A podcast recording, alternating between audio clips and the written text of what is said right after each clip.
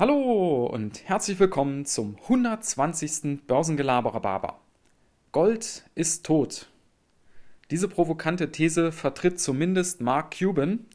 Das ist ein US-Milliardär und Eigentümer der Dallas Mavericks. Jetzt sagt euch das, glaube ich, was, ne? Ja, und Fakt ist tatsächlich, Gold hat es derzeit nicht leicht. Wir haben ja im letzten Sommer ein Allzeithoch markiert bei über 2000 Dollar und seitdem bröckelt es immer weiter ab. Wir sind mittlerweile im Bereich von etwa 1700 Dollar angekommen und das ist schon ein ordentlicher Abschlag. Und da fragt man sich natürlich, was ist da los? Aus meiner Sicht hat diese Entwicklung vor allen Dingen drei Gründe. Der erste ist, die Aktienmärkte haben sich ja von diesem Corona-Crash letztes Jahr sehr schnell erholt.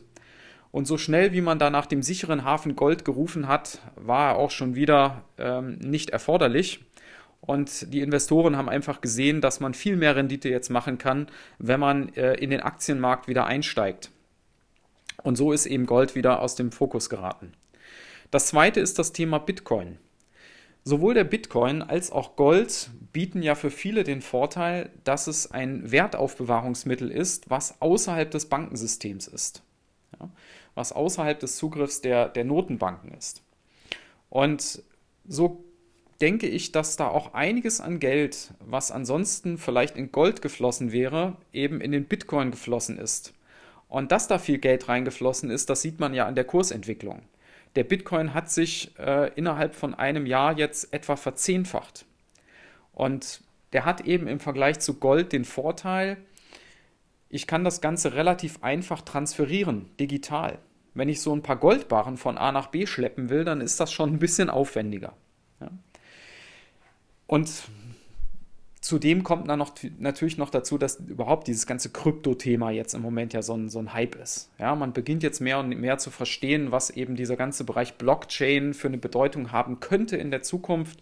Und Bitcoin ist ja so eine Anwendung von Blockchain. Und deshalb ist das halt im Moment einfach mehr en vogue. Ja, und das Dritte ist, dass seit Wochen die ähm, Renditen der amerikanischen Staatsanleihen steigen.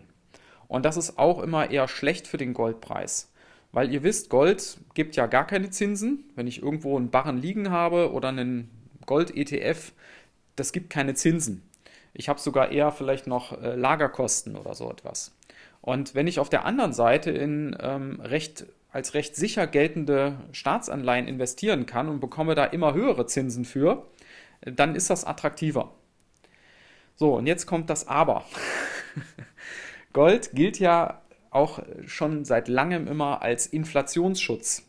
Ja, ihr kennt vielleicht diese Geschichte, äh, wie Gold es eben über die Jahrtausende äh, geschafft hat, Kaufkraft zu bewahren. So sagt man, dass man im alten Rom damals vor über 2000 Jahren für eine Unze Gold schon eine Toga, also ein römischer Anzug war das ja damals, konnte man da kaufen. Und auch heute noch kriegt man für eine Unze Gold einen kompletten Maßanzug. Und die Inflation, wisst ihr, die steigt jetzt so langsam an. Und die Notenbanken haben ja auch schon signalisiert, dass sie da nicht sofort einschreiten werden. Also Gold als Inflationsschutz könnte recht schnell wieder gefragt sein. Und das Zweite ist natürlich die Frage, was passiert mittelfristig mit Bitcoin? Wenn Bitcoin, äh, so die These eben jetzt im Moment so als digitales Gold gesehen wird von vielen, wenn jetzt Bitcoin aber in der Zukunft vielleicht immer stärker reguliert wird, weil die Notenbanken sich natürlich nicht die Butter vom Brot nehmen lassen wollen und vielleicht sogar mal verboten wird, äh, dann kann man ja darauf spekulieren, was jetzt mit diesen ganzen Geldern dann passiert, die in Bitcoin angelegt sind. Da wird wahrscheinlich ein größerer Teil wieder in Gold zurückfließen. Und von daher mein Fazit, totgesagte leben länger. Man sollte Gold nicht abschreiben, äh, aber es kann durchaus noch eine, eine Weile dauern, bis wir wirklich wieder Richtung neuer Allzeithoch uns aufmachen. Ja, ich bin mal gespannt, wie es weitergeht und wünsche euch in diesem Sinne einen glänzenden Tag. Bis dann. Ciao.